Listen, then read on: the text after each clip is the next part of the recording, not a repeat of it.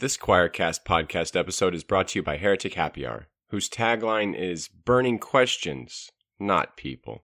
Join hosts Sean DeJaw, December Rose, Dr. Reverend Katie Valentine, Keith Giles, and myself, Matthew J. DiStefano, for a happy hour filled with quality conversation, fine fellowship, and perhaps even a laugh or two. Unapologetically irreverent and crass, yet sometimes profound, we make sure to pull no punches and leave no stones unturned as we discuss the Christian faith. But listener, beware. There will assuredly be some serious sacred cow tipping. If that sounds like your cup of tea, or bourbon if that's your thing, head on over to heretichappyhour.com to stay up to date with us, and be sure to subscribe wherever you get your podcast fix. Welcome to Faith for the Rest of Us. I'm Brandon Robertson. This is a podcast where I cultivate conversations with some of the leading voices in spirituality, philosophy, and religion in order to help those who are deconstructing reconstruct a faith that works for them in the modern world. Today I'm chatting with my friend Nadia Bolz-Weber, a Lutheran pastor, a New York Times bestselling author, and somebody who's really been helpful to so many folks in the deconstruction world help find new grounding for their faith. In this conversation, we explore what it looks like to live in authentic faith in a post pandemic world. I hope you're inspired by Nadia's insights and wisdom. Nadia, it's so good to have you. Thank you for being with us.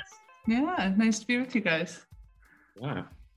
I think the biggest question that I just kind of want to start off to, to help shape the conversation is the world has been changing so much in the past five, six, seven years. But your own kind of ministry and public presence and um, space mm. in the world as uh, a minister has really been evolving uh, from starting House for All Sinners and Saints in Denver to having the experience of writing three incredible New York Times bestselling books to being now called and ordained as the first uh, ELCA um, minister for, I think it's public ministry is what it is called. Mm-hmm. And I, mm-hmm. I just wonder how you, if you can talk a little about what this journey has looked like and how your own sense of vocation and faith and spirituality and all of those things have kind of yeah. expanded and evolved over the past mm. however many years. Huh. Um, yeah, there. It's weird. I feel like to look at the my career, it's such a mishmash of happened by accident, didn't mean for it to happen, to like intentionally putting everything I had into trying to make it happen. So it's always sort of both of these things. And um, what what I mean is like I never meant to be a writer. Like I never aspired to be a writer. I had to figure out how to write to do my first book because I had a contract. do you know? Like I didn't. It was not. Uh, there's so much about my career that I didn't. It wasn't a matter of like manifestation or or I didn't vision board it like with my girlfriends on the first day of the year. It wasn't, there's a lot of that right now. You know, there's a lot of inspirational sort of influencers out there, you know, cheering people on to becoming whatever it is they're wanting to become. And I'm, I don't, there's nothing wrong with that. That's not my story with um, how this stuff happened, especially around writing and speaking. So, literally, I wrote my first book, which was a very small book that no, I think up to four or five dozen people have read, called Salvation on the Small Screen, where I just watched 24 consecutive hours of bad Christian television and wrote about it. Now, I, it wasn't even my idea. The Episcopal Publishing House came to me because I had started a blog in seminary. And the purpose of the blog was going, okay, I'm learning all this dense theological stuff. But in order for me to understand it, I have to be able to put it into my own vernacular. I have to have my own sort of language and imagery around retelling this stuff in order for me to understand it. And then I ended up getting there were people who like to read the blog. So the Episcopal Publishing House comes to me and they're like, hey, we have this idea. We want somebody who is theologically minded and funny to write you know a book about 24 hours of christian television. And i was like oh um, are you going to pay me? And they said yeah. And it was very little money i'll just say. But we needed a new furnace. Like my family of four lived on $35,000 a year in Denver. And we needed I was in seminary we needed for sure needed a new furnace. And we're like we don't know where this money's coming from. So literally I wrote my first book cuz I needed a furnace. So like now I know that's not the most noble reason to write a book but literally it's the one I had at the moment. So then then um, once that happened, people, a few people read it, and then suddenly I was asked to come and speak places like emerging church conferences because I was starting House for All Sinners and Saints at the time, and um, and I I was like, why why do they want to hear from me? It was kind of um, I didn't understand it, but I was like, okay, this is fun. I met some cool people, and I kept getting invited to speak, and I kept getting invited to write, and so um, there so much of that was really handed to me. I mean, it was it was a matter of people going, "Hey, you should do this," and me being like, "Oh, okay." So like that's not an inspiring like story of a career, but it's like what happened. However, uh, I will say, it does not take long when that happens for your ego to go, "Ooh, yummy." Like it doesn't take long when you're getting that kind of attention. You're being asked to be on stage and write books and people want to interview you and stuff. It is it takes like 45 minutes. Like at first you're like, "Oh, me? Why? I don't get it." And then like 45 minutes later you're like, "Why wasn't I invited to this thing?" I mean, it's the the human ego is so powerful. And so I've had to struggle with it my whole the whole time there have been a couple things that i did put everything i had into making happen and one was starting house for all sinners and saints for sure i have a formidable will and a certain amount of personal charisma and i'm a pretty good communicator and i poured all my creativity all everything i had into starting the church i worked 60 70 hours a week i'd coffee with everyone in denver like twice i I did everything I could think of to try and start the church. And I experienced a lot of burnout, A, because of that. And B, um, there was some collateral damage because I was like single minded. It was all I could think of. And so I don't ever want to put that cape on again. You know, there was a period, the first like maybe two years, three years maybe, where um, I wasn't seeking other people's counsel as much as I should have. And then eventually I became so horrified at how blinded I was by my ambition to start this church that I became really collaborative in my decision making after that. Yeah, no, totally. I resonate with so much what you're saying. And I kind of I want to pick up on one point you kind of touched on, but so in this moment of the pandemic, there's been a lot of us, for instance, even myself, uh, I was pastoring a community in San Diego. And there's something about doing religion as a career and something about what it requires of you that I've seen so many clergy kind of step back after the pandemic and say, I need to reassess whether this kind of ministry is what I need to be doing. And I certainly why? Why are they doing that, you think?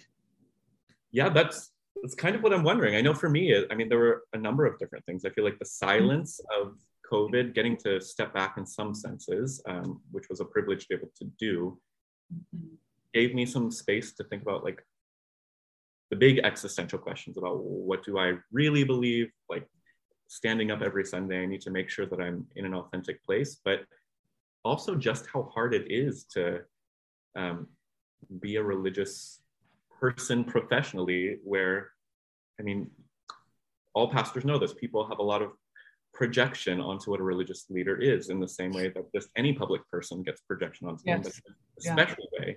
Yeah. And so I just feel like a public then if, then if you're a religious leader who's also a public figure, my that's why my my first bishop was like, "Hey Nadia, do you know why we wear those little white squares here?" And I go, "Why?" He goes, "So people can project their home movies on it." yeah, it's so true yeah and uh, so in like this new role that you're in and as you're thinking about like your future continuing yeah. obviously to be a religious and public figure like how do you process and deal with yeah. the pressure of that? And not burn out again yeah i mean the one thing when I get off track in terms of ambition or ego or um, or feeling malaise about like things aren't going the way I want or in the time I want or whatever, I try to remember that um, honest to God, and I'm not saying this as like a form of low self esteem. I only do one thing really well. Okay, I'm clever enough to have that's preaching. I've I've been clever enough to parlay that one thing into books and lectures and you know a podcast, like literally every other thing I've done. But it really comes down to the fact that I'm just a preacher. And um, so when I can kind of go to that and go, how am I being true to that part of who I am? Like that calling that I have to be a preacher.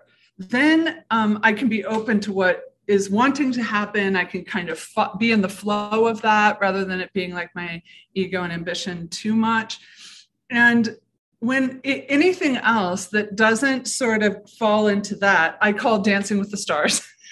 like like every everything else is like not mine to do. And and so if i can if i'm doing stuff or things are coming my way that allow me to talk about grace and mercy and compassion and forgiveness and all of the stuff that i'm obsessed with because i'm in desperate need of it like if i can remain in touch with my own need for those things and then talk about them in ways that I, that that matter for me and then that's helpful for other people. If i can still do that i'm good. Like if if i'm not doing that i need to change vocations not pretend i'm doing it you know? Yeah totally. I think that's just a good word for people in any season of life or in any kind of career vocational path. It's and it's so hard though like to figure out what that one thing is. And obviously, you've you touched on it a little bit, but uh, I'll ask like, how did you arrive at preaching? Um, you had because you have a background at, in comedy a bit, and like, yeah. how did preaching become the thing for you? Well, I I didn't know it was going to be. I mean, I was I was I did in the 90s I did I was a stand-up comic and then um I don't know how anybody manages to be a preacher without having been a comic first. Like for me, it just made sense. But um, but when I went to seminary, it it was this thing that I was sort of scared of. But then when I gave myself over to it, it was pretty I mean, I, I, like I was invited to preach at the Festival of Homiletics just a couple years into my career, so it was clear this was my thing, you know. And it's funny because I was so I had forgotten about this. I was so influenced by like the emerging church guys and the like alt worship movement in the UK, where they, um, you know, the sermon was definitely decentralized. They were like, no, we'll do some creative group thing, or you know, the, it's not all about the pastor, all this stuff. And so the first couple times we did a liturgy at House for All, I did like during the word part of the liturgy, I did that like different kind of engagement. And then once I said, okay, I'm going to just reflect for like six minutes on the text, right? And after that, people were like, Nadia, we want you to preach sermons like that. Please, that's what we want. You're the pastor. You don't have to do this thing. And so I started, in a way, the people of House for All Sinners and Saints made me into the preacher I am in a lot of ways, you know? Yeah. Yeah. Not to keep going on this tangent too long, but I'm really compelled because, again, as a pastor, and I, and I want to talk about your kind of digital church experience that you're having right now called the chapel as well. Um, we just, I started doing an experimental kind of online thing and have been wrestling with why people want a sermon. Like for me, like there's a thing about TED Talks, obviously wildly popular. There's something about having somebody who's inspirational and funny be able to talk about the big things of life. But what is it about preaching, do you think, that people actually connect with? Why, in most church environments, doesn't the kind of emergent church decentralize the sermon thing? Why doesn't that pan out? I wonder if you have any thoughts. Hmm. I don't know. I mean, there's a lot of bad preaching. I mean, there's, you know, I mean, let's be honest. So, um, but I think that that the form, the technology of having one person in a community that's set aside to do a particular type of struggle and study and and contemplative life on behalf of the whole and then to come back and for them to have a moment to then orate that's unchanged that's a form of technology that ha- has existed throughout probably human history. And so I, I think because of that because it's somewhat unchanged there is something just deeply human about that about having a person set aside to do a particular kind of type of contemplative work and then to have this moment of oration around it so um, i mean we also go to like storytelling um, and uh, drama and things like that. So i think human beings are kind of wired for it. Yeah totally. That makes sense. And one of the things that has always fascinated about me about you is um, that despite having kind of you're known as being edgy and all of those things, and yet you're remarkably orthodox in a lot of ways. Um, and I've heard you um, talk about before, and it's a line I've used so many times since hearing you say it about um, how in a church there's everybody in the church might believe a different part of the creed. You don't have to believe it all, but there's enough faith in the room and people believe different parts for us to be able to hold this creed all together. Um, right. And right. we're in this moment where deconstruction is a word that a lot of us are using. A lot of people are identifying as ex evangelical, ex whatever. Um, sure. There's, yeah, just a lot of cynicism about kind of the Orthodox Christian faith as the whole that it's been packaged as. Of course. What keeps you connected into that world? Like, why do you still find it compelling and uh, compelling enough to want to dedicate your life to do ministry through it? That's a really good question. I first of all, I I I am also the, uh, somebody who has gone through deconstruction. It was just a long time ago. I'm 50. I'll be 53 in April. But and I let I was raised in the Church of Christ, and that's all I knew. We went to church three times a week. Um, then there were Bible studies and devotionals at our house. I mean, I was completely ensconced in it.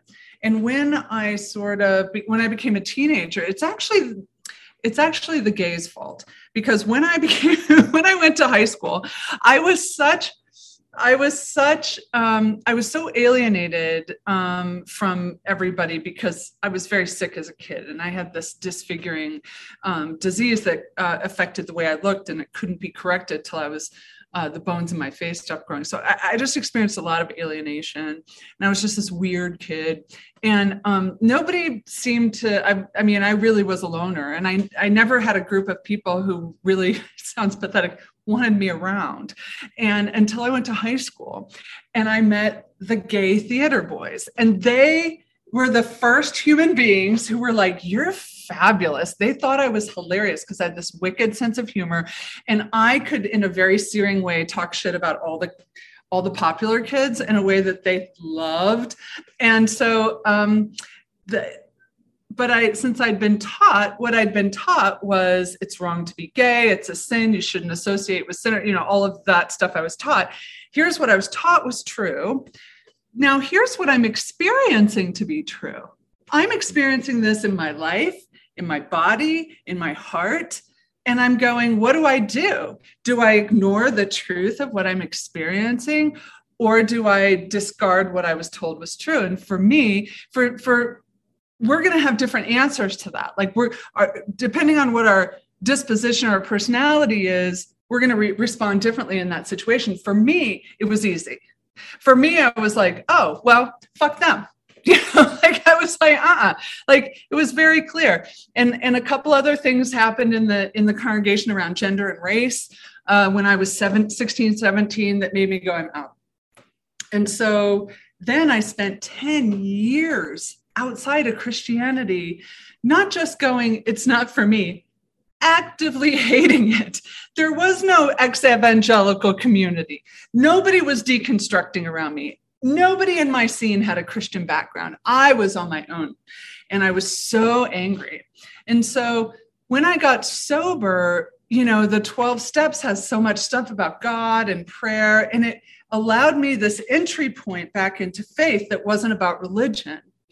And I saw the way in, in which it was impacting me and other people in the rooms of AA. And that sort of opened me up to the idea of, oh, there might be other forms of Christianity. So when I met my ex husband, who was a Lutheran seminary student, he was, we were talking about social justice. And he goes, well, my heart for social justice is rooted in my Christian faith. And I looked at him, I'm like, what are you like a unicorn? What the hell is that? What, some mythical combination of creatures that doesn't exist in reality? I had never heard of this. And I'd been an activist that whole time. I'd gotten arrested. I'd, you know, poured myself into this stuff. And so for somebody to sit there and go, these things are are one thing to me, I was fascinated. And I'd always loved Jesus. I still had a little picture of him I carried around. Like it was still part of who I was and um, and so to learn that there was this whole beautiful articulation of the christian story um, that involved good news for the poor and that was really centered on grace and not being a good person. And you know and it really took mercy and forgiveness and compassion seriously. It was like all the good things I wanted Christianity to be about and none of the kind of bullshit that it was about. That's where I was like, oh, that then I felt more at home because there's a particular kind of alienation when we are alienated from our symbol system. It's a very recent idea in human history that you can choose your symbol system that that idea is like 10 minutes old. So it encodes in us in a way that when we for reasons of self-preservation have to walk away from it there is a grief and an alienation and anger that's very particular. And so but for me to come back to the symbol system without all of the you know stuff around it was 10 times more liberating than it was to leave it to begin with. But it was a long time. It was a long process. And so for me, the reason I'm st- I still have skin in the game is I think that that like the story of Jesus is just the most true thing I've ever heard in my life. And it continues to knock me on my ass and it continues to bring me back to life and back to my a, a, a, sort of revived sense of my own humanity and others' humanity. I mean, all of that. I, I, um, it, it still hands over the goods to me. Yeah. So, yeah, and on that similar path, I mean, you kind of give us a little glimpse into becoming Lutheran, um, but you're also like very, very Lutheran in the sense that a lot yeah. of your you you articulate Reformed theology uh, in in very new and fresh ways that like for instance progressives we like to be very much against the idea of original sin. People hate st augustine. We don't like talking about that. But when you articulate the ideas of original sin and grace and all of those things you, you have a different perspective than i'm hearing from uh, that people would hear from most other lutheran pastors. Like mm-hmm. what led you on that journey? What gave you the ability? i actually believe it I mean, it's not it's not like here are the things I'm supposed to say because I learned them in seminary. I I actually believe this shit. So it um it, it and the reason I still believe it, it fucks with me so much. That's why it it over and over and over again. It's the only place that I find actual hope and renewal. Whereas the world is constantly giving, packaging hope and renewal in the form of self improvement or or of um, self-care or of any any other type of thing that i'm like i don't think it that's never worked for me. And so I, the, I don't know how to say it other than like i actually believe this stuff to be true um, eh, but not to the point that I think that um, that I have any investment in other people believing it's true. it does, don't care. I have I have no horse in that race. Uh, but I I'm really I believe that the wisdom that is contained in Christian thought it can be helpful, nourishing, and life giving for all kinds of people who will never intellectually assent to the same theological propositions I happen to believe. Yeah. I do not think that we have to, this has to be a package deal and it's all or nothing. That's why my brilliant friend Kerlin Richter says basically what people like she and I are doing is like sneaking into the cathedral, looking around for the most beautiful, valuable things, hauling them into the front yard and slapping a free sign on them. Yeah, I love that. Mm-hmm. I love that. Seriously. And and kind of on that idea of taking stuff out of the cathedral, I mean, another part of this whole package of what's happening in this moment is not only are people deconstructing, but even when people are reconstructing and kind of falling in love with a new version of Christian faith again, there's still a lot of fear about going back into religious institutions because of how messed up they have traditionally been for a lot of people. Sure. Um, and so there's a big question I want to ask on like that about like if you're talking to folks who are like, hey, I'm with you, love Jesus, love Christian mm-hmm. thought, don't want anything to do with the church. Mm-hmm. Like, what do you say to them? And I kind of want to tie that with this experiment mm-hmm. Mm. gathering that you're doing called the chapel and like this digital space that you've created. So, well, you know, my thinking on that has really changed. You know, I used to have the sort of standard new pastor just got out of seminary arrogance of well you got to be in a community man it's all about community you know you got to be around other people around a table and you know i know you know i mean and not, not that that's wrong but the pandemic has hastened the decline of the church let's just be honest. And i um the institution is the thing that a lot of people have been hurt by you know that the the the need for the institution to preserve itself is such a strong force. And maybe when it the its own demise is a bit hastened I, I i'm actually super hopeful about the church right now yeah. more more than i was maybe before the pandemic not not the preservation of every congregation that existed before the pandemic. But I think that the basic idea of Christianity and the basic practices of Christianity, people who are compelled by the story of Jesus marking the year in a certain way together, that's kind of countercultural and breaking bread, telling talking about the night Jesus was betrayed by his faltering friends and having bread and wine and saying it's for forgiveness, it's for you. Man, that's going to happen um, when even if the church loses all of its parachurch organizations, its camps are closed. It, it doesn't have a big pension fund anymore. It doesn't own any more property. It, like all, like all of that is gone. I I do think this thing isn't going away. The thing that it actually is about. So I think that will keep going. Yeah, I'm with you. I mean, it's been remarkably um, resistant to forces that have been against it in the past. But I think the other thing with the pandemic that you're talking about, it hastened the decline of the church, and I hmm. it forced us through. Uh, I always remember Phyllis Tickle's kind of 500 year uh, Reformation idea. Every 500 years, um, society and the church goes through a major Reformation, and I don't. She didn't get.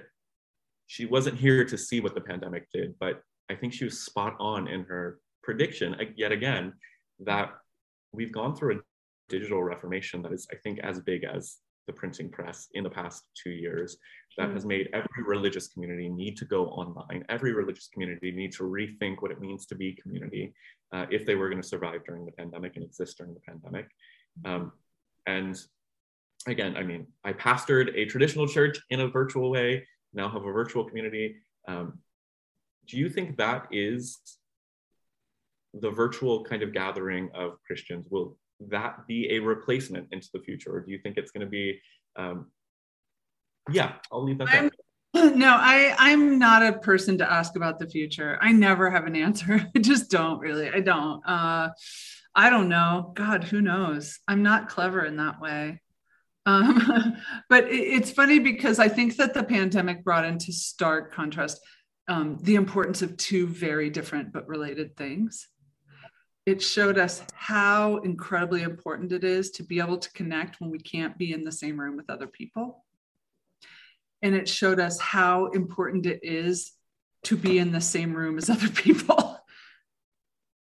Both things, right? Like they don't replace each other. Um, and they're both important. So I think there are people who are like, we could just do it all online. Screw it, right? We'll just do our whole lives like this. And I'm an introvert and a bit of a hermit. So I'm part part of me is like, yeah, but it's not the really healthy part of me, if I'm honest. And so, um, and so then there are people who are like, this is only temporary, and we're going to get back to being just in person, and that's what it really is, you know. And I think we're we're going to see a lot of hybridization, I guess, you know, going forward. One does not replace the other; it just doesn't, and they're yeah. both important Yeah. in the digital spaces you've been able to cultivate and be a part of has they don't replace one another but has that i guess i'm really interested because i've been consistently on the end of creating digital services during this pandemic that i don't have a lot of experience and i, I and i know you're on the same side. I wonder if the digital spaces for spirituality and religion that are being created um, are fulfilling the same kind of spiritual needs. Like what what is it that is that we are actually missing out on when we're not in person? Like mm-hmm. there's complex questions there right? Well a huge part of my own uh, like experience of spiritual ecstasy is singing a cappella four part harmony hymns with other people I mean, it it it it makes my spirit soar. I I I never I never believe in Jesus as strongly as when I'm singing a hymn with other people. like it's a huge huge part of my faith you that you can't do that really online so yeah. um that's you can't do that you know? I think actually having somebody hand me a real chunk of bread and wine is really important to me that i'm not that i because actually in in luth just technically in Lutheran um, Eucharistic theology and our liturgical theology, our understanding, if you go to an Episcopal service and a Lutheran service, a lot of similarities in the liturgy, but there are these there are certain things that are different, and it has to do with a direct address to the people in several situations. So when you're given the bread and wine, when you receive, the person in uh, a Lutheran church will say, like we say body uh, child of god body of christ given for you. It's like it's for you. Uh, the blood of christ shed for you. You are receiving you. It's for you and like in an episcopal church they'd say body of christ bread of heaven cup of church uh, of christ blood of christ cup of salvation lovely description is it for me I fucking hope it's for me. I need it to be for me right now, not just a lovely description of what it is. So there's this direct address that's really important. And I think that, you know, that kind of eye contact with a person receiving the physical stuff. Christianity is physical. There's a physicality to it. Like there's a priest who said it's not spiritual, it's physical. You can't even get started without a, a loaf of bread, a jug of wine, and a river. You know, so I the, the that's what sacraments are they're they're promises in the word of god contained in things that we get our bodies interact with and so that that's not unimportant to me totally i love that that's so beautiful and based on so i loved your description earlier that you really believe this stuff right that that in a, there's a lived experience to the christian faith in your story and your journey that makes it so real and i think that's what also makes your preaching so powerful and writing. And a couple weeks ago, you wrote um, in the corners, which um, is a, a, newsletter that you send out about, I think the quote was, our drug of choice in this moment is our desire to know who we're better than. Yeah. And that's another thing that has, I feel like, been there all along, but the pandemic seems to have sped up in many ways our polarization, our division, not just politically, but different groups of people are against each other um, especially in the digital space of social media. I think I kind of just want you to talk about that idea a little bit. I, I, for those who might not have read it, um, what does your understanding of the Christian faith and this moment that we're in say to this polarization and this um, proclivity to want to judge and condemn people for making mistakes? Um, this whole idea of cancel yeah. good sides and bad sides, right? Like, yeah. Yeah, um, I uh, my my understanding of the Christian faith deeply problematizes that. Yeah. So um, I this is why I started the podcast, The Confessional. Like we find out something that somebody did, some a mistake they made, something they had an opinion of in the past, even though it's changed. You dig up an old tweet, you put it in front of them, you say, This is who you are. You know, I mean, Luther said it's it's the devil, but not God, who digs through your garbage looking for already forgiven sins to dangle in front of you and stuff in your nose and go, This is who you are. You know, so but now we we don't need the devil. We fucking do that to ourselves and to each other, right? So um that there is a the way that it problematizes that instinct the um the the the the podcast is that i said what if i had a space in the podcasting world where the invitation was come and tell me the worst thing you've ever done. The thing that you feel some shame about that um that you still have that still has some weight to you in terms of remorse. And I will, if you if you offer me this, I will exchange it for um, room for it to breathe. I'll ask compassionate and curious questions, and then I will give offer you a blessing. I will write a blessing for you. And so it was my antidote to cancel culture in a sense.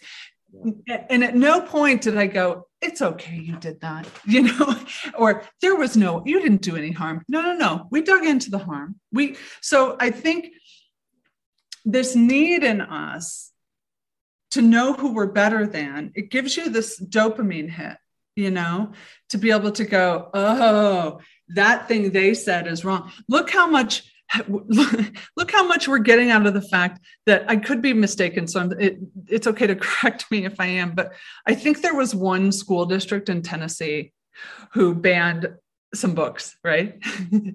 think of how much we have gotten out of that. Oh my God, we feel so much better than them. We know why they're wrong. I mean, are you kidding? We love it.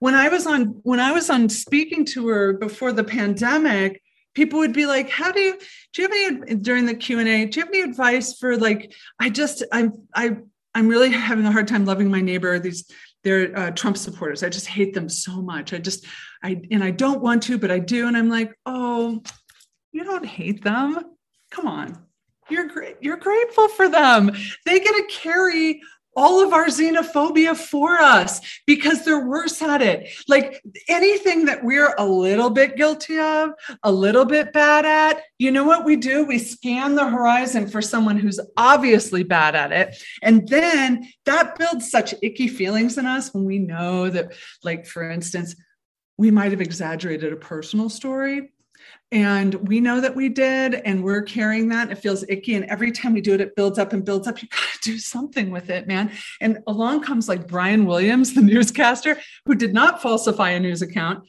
years ago. He exaggerated a personal story. And so what do we do? We go how dare him? And then we pile all of our icky stuff that we're a little bit bad at and we get it thrust it all on him and what that does is it builds social cohesion because we all agree he's horrible. Yeah, that guy sucks. And then you get to cast him out of the village or kill him. You know, this is scapegoating.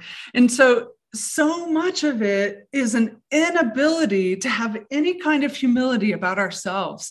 We're terrified of having of the truth of ourselves because I think we have so much insecurity, internalized self hatred, and when we have that kind of shame, it keeps us from the truth of both how beautiful we are, but also how shitty we are. It's okay. Everyone's shitty, man. We all have these things that that are kind of icky about us.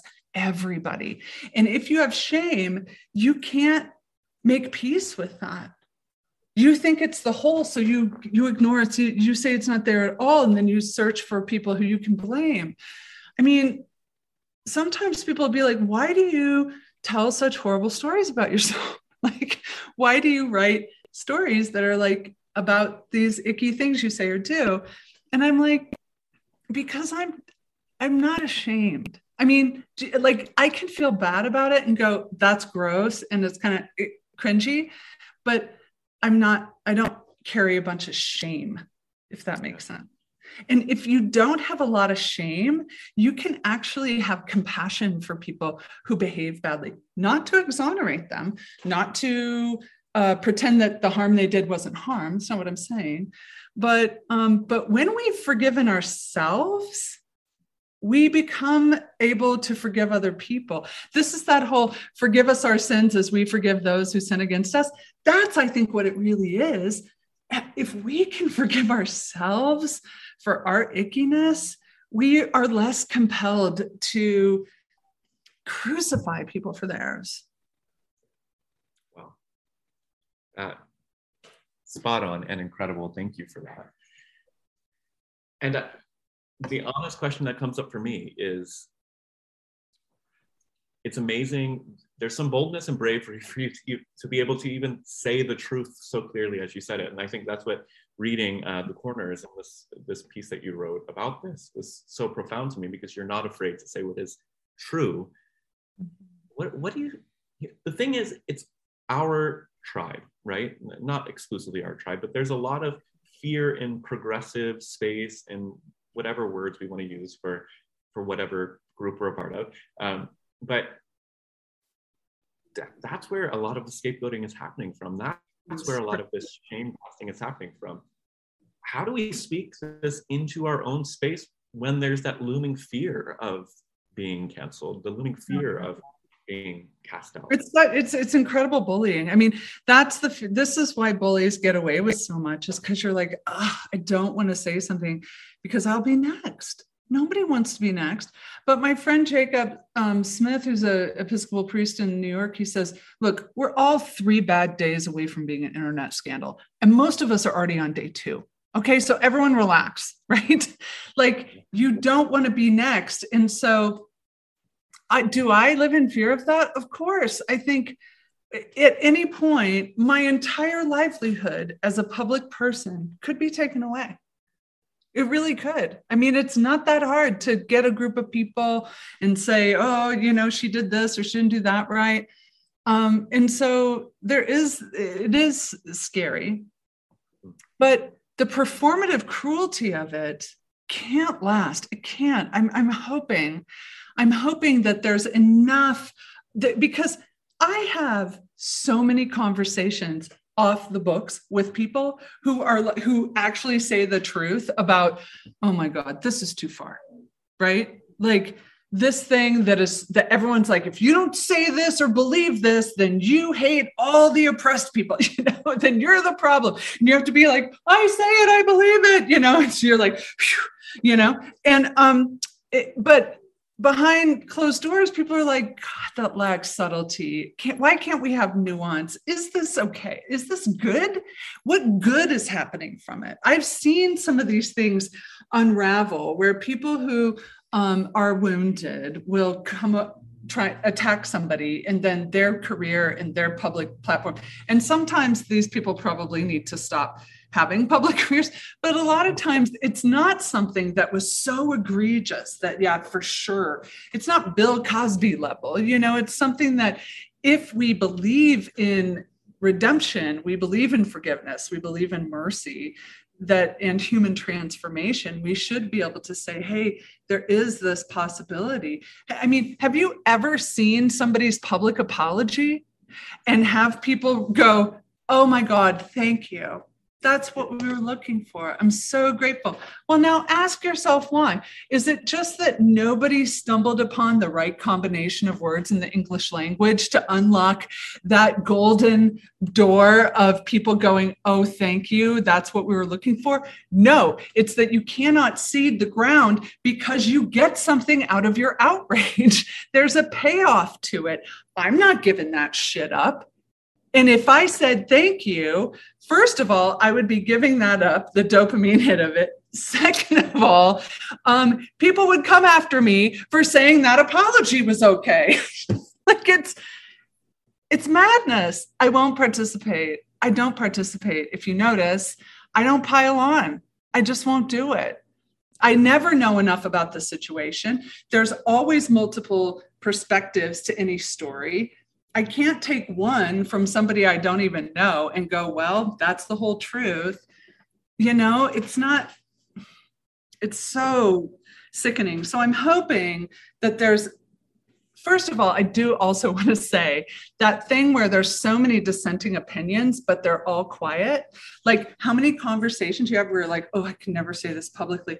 Historically, historically, when there is an ide- ideology that says it's about something that's good for people and liberation, but it includes having to suppress any kind of dissent around it, and there's punishment for dissent around it. Historically, that's not gone well. Yeah. yeah. I've yet I've yet to see this whole thing happen where it's like so much good and flourishing in the world came out of this. You know, it's yeah.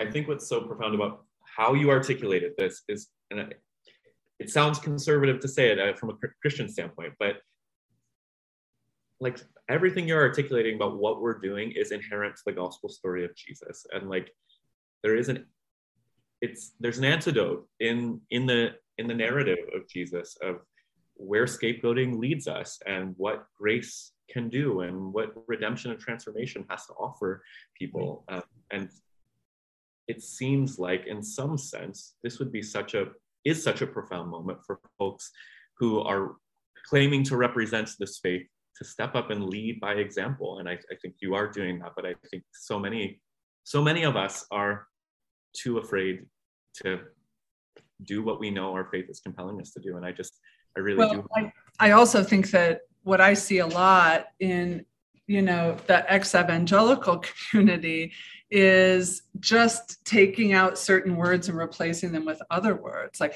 we don't want to have anything to do with all the coercion and the manipulation and all of the stuff from our past. And so we inflict that exact thing in the name of being progressive. Like, it has the same vibe to me.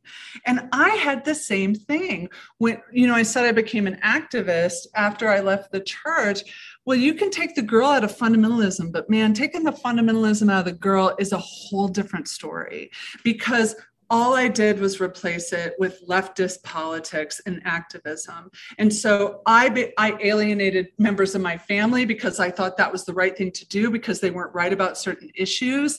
I um, I was like, if you're not with us, you're against it. There were the people who were ideologically pure about you know justice issues, and then there was everyone else, and there was this hostility. I mean, I was involved in an armed land rights battle in northern New Mexico. Okay, it got a little intense, and it was it was just replacing it and not not realizing that like actually trying to not be so dualistic in my thinking so us and them um, that was the challenge you know? It was trying to not see everything as good and bad us and them you're against us you're for us all of that. That's much trickier. It's leaving leaving like evangelical conservative christianity that's the easy part. Trying to not just use all of the categories type of categorizational systems that we were given in that is a different. So I knew that I had really left, like I had really been free from it.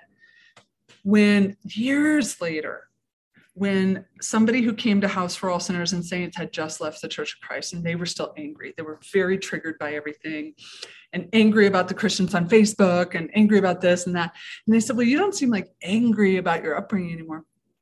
I go, I truly am not. And they said, When did you know you were free from it? And I was like, I knew I was free from it. This is hard. When I could look back at my Church of Christ upbringing and allow myself to admit the parts that were good. When I could not see it black and white.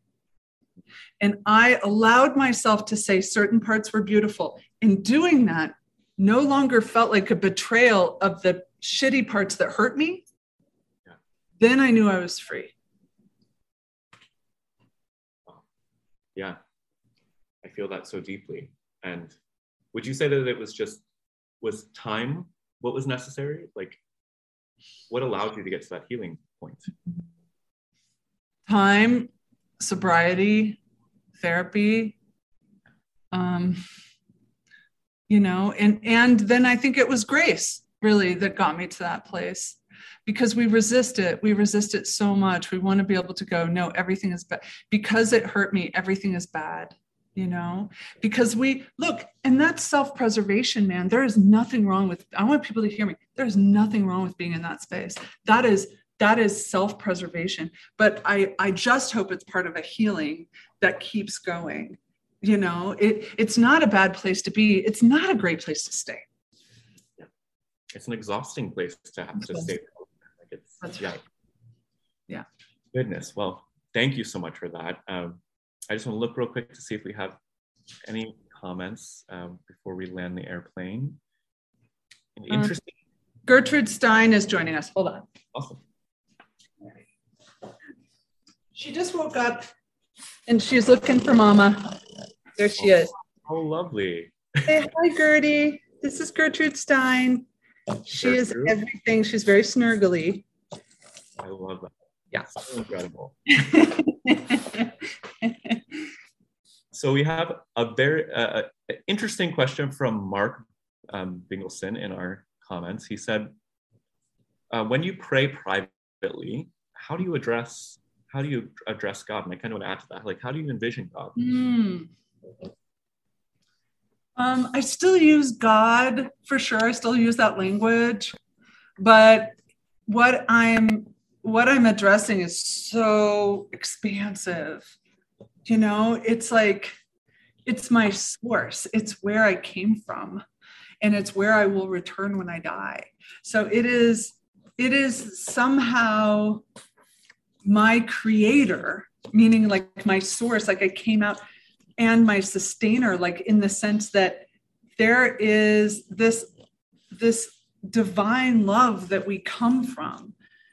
There when we do not have enough compassion there's enough there for us to draw on. So when i say sustainer i mean this like source of grace and compassion and mercy and these things i believe in that doesn't have to be me. My i have a very cold stony heart. You know what i'm saying? Like i don't have enough do not have enough but there is enough. And so i think of this beautiful source of divine love that i originated out of and that i will return to and that always is a source for me to tap back into and to remember and to beseech.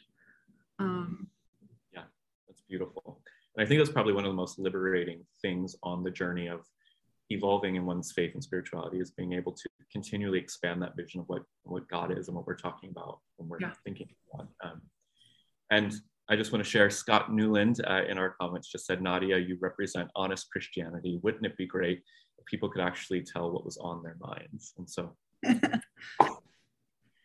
and really, I feel like I've been to church uh, in, in a really sincere way. Um, I'm so grateful for the authenticity you bring to the spaces um, of writing and speaking and everywhere else that you're able to show up in the world.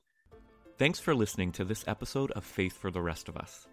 If you enjoyed today's conversation, would you do me a favor and head over to Apple, Spotify, or wherever you listen to your podcasts and leave us a rating?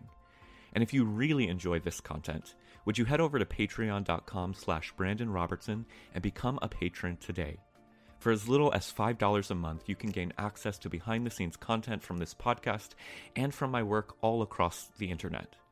Thanks so much in advance for your support of this show, and I look forward to seeing you next time on Faith for the Rest of Us.